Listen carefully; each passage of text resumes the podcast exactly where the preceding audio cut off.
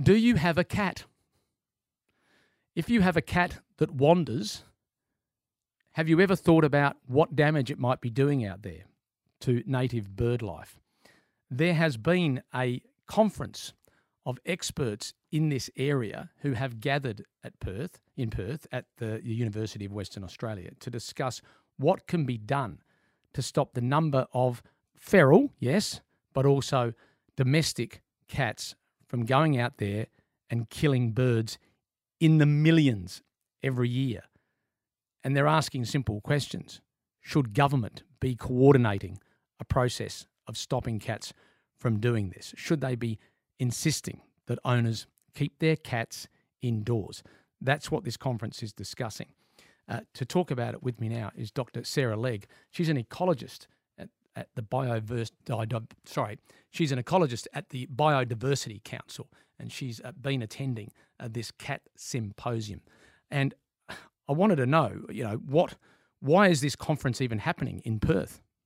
Um, well, people got together to share what they know about the impacts and management of feral cats, because feral cats are one of the uh, worst threats to biodiversity that we have in this country. And and in terms of the, uh, the, the, the talking points that you have, where do you hope that this is going to uh, lead to? Um, well, you know, we really need better management of cats right across the country. So, both management of feral cats out in the bush and also management of pet cats in and around town. Do you have a sense of of which is the the greater threat? I, I think people who sort of live in the suburbs and know that cats wander and kill uh, would wonder whether or not there's sort of more domestic cats that are out there doing this. Yeah, so I mean, both feral cats and pet cats are, cause damage. Um, the issue is just where they cause damage. So obviously, pet cats are, uh, pet cats are causing damage in and around people's houses, and um, they do hunt at a lower rate than a feral cat. But because pet cats live at such high density in our suburbs, the predation toll from pet cats per square kilometre, for example, is actually higher than it is for feral cats in the bush. You, you talk about, I mean, there's report. I don't know where these this information comes from, but 340 million native animals a year uh, caused, killed by pet cats.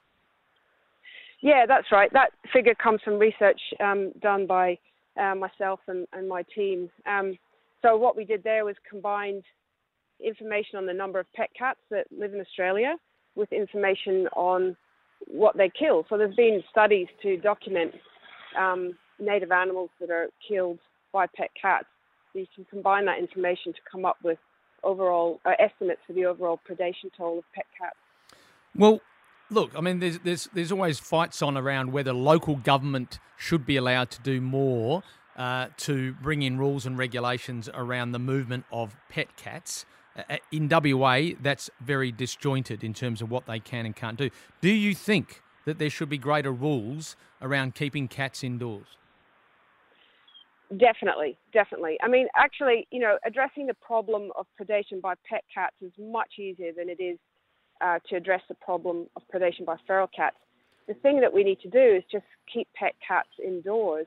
And actually, it's not that unusual. Over 30% of Australian pet cat owners already keep their cats indoors. So we just need to get that proportion up higher.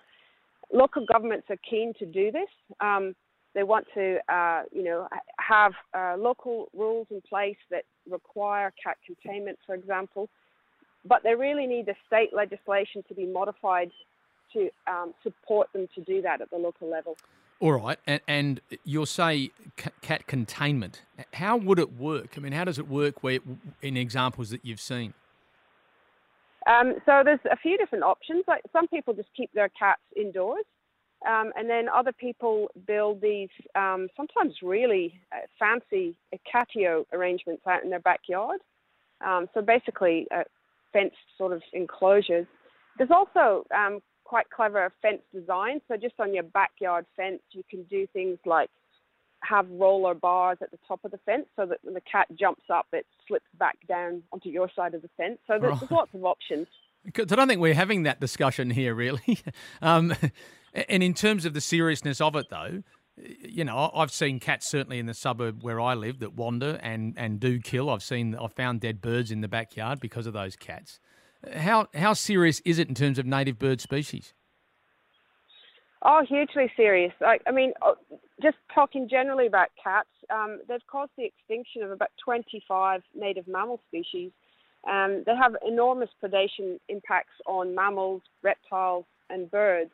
And I think you know lots of your listeners would have the experience where you know they had birds in their garden, and then a neighbor moved in that had a couple of cats, and the birds in in the garden disappeared. Um, you know, so I think people can identify with the problem really easily, um, and actually the solution is not that hard either. Yeah, it's just it, a they've got to have the right rules and regulations in place, but you've got to have the will. A lot of people perhaps are quite happy that their cats wander around.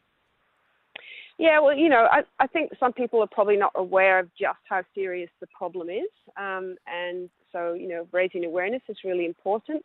And, you know, I think a lot of pet owners are very responsible. And if they, they knew more about the problem, then they'd take action. I mean, the other thing that's worth saying is that indoor cats have much longer and healthier lives. So the average lifespan for an indoor cat is, I'm not exaggerating here, four times longer than it is for a cat that's allowed to roam because it's not going to get hit by a car, it's not going to get mauled by a dog, and it's not going to pick up diseases.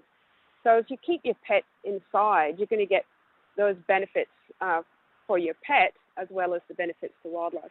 So I'll, I'll, I'll put this to you. I, I take it that cats play no positive role in the ecosystem not in the ecosystem, but of course they play a very positive role as a much loved pet.